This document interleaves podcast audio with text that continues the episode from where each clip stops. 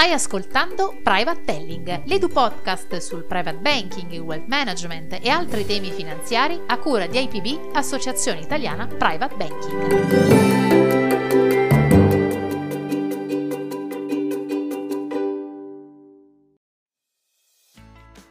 In questo episodio riprendiamo con la descrizione degli strumenti che caratterizzano il portafoglio private. Nella scorsa puntata abbiamo affrontato la liquidità, le obbligazioni, con un focus sui titoli di Stato, e le azioni.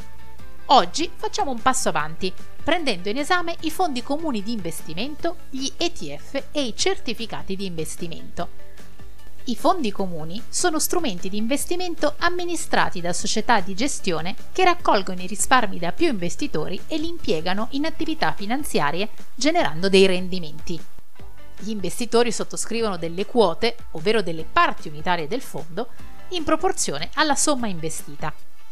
Le società che amministrano questi strumenti attuano una gestione cosiddetta attiva, poiché si fanno carico delle decisioni di investimento nel corso del tempo a seconda degli obiettivi specifici del fondo. I fondi di investimento si articolano in due macro categorie. I fondi aperti, per i quali le sottoscrizioni e i rimborsi delle quote possono avvenire in qualsiasi istante e non hanno una scadenza fissa, questa tipologia rappresenta la stragrande maggioranza dei fondi esistenti, e i fondi chiusi, per i quali le quote possono essere sottoscritte solo nel periodo di offerta, solitamente prima dell'avvio del fondo, e il rimborso dell'investimento avviene solitamente alla scadenza. Si tratta tipicamente di strumenti di investimento di lungo periodo, come per esempio i fondi di private equity.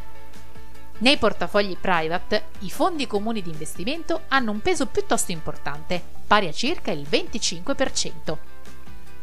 Rimaniamo sui fondi di investimento, ma ci concentriamo ora sulla gestione cosiddetta passiva.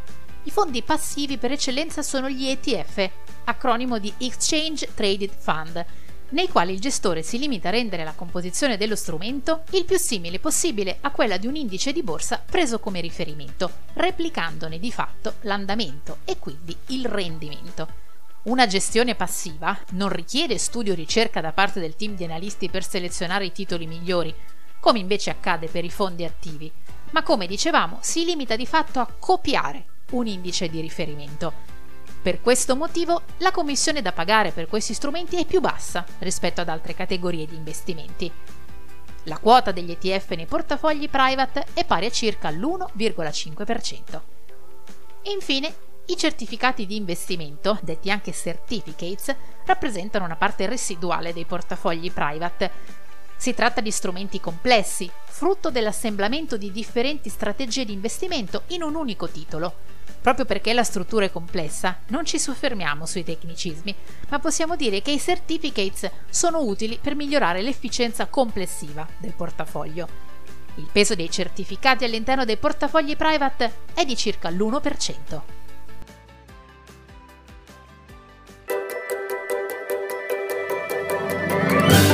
Quali sono gli altri strumenti di investimento?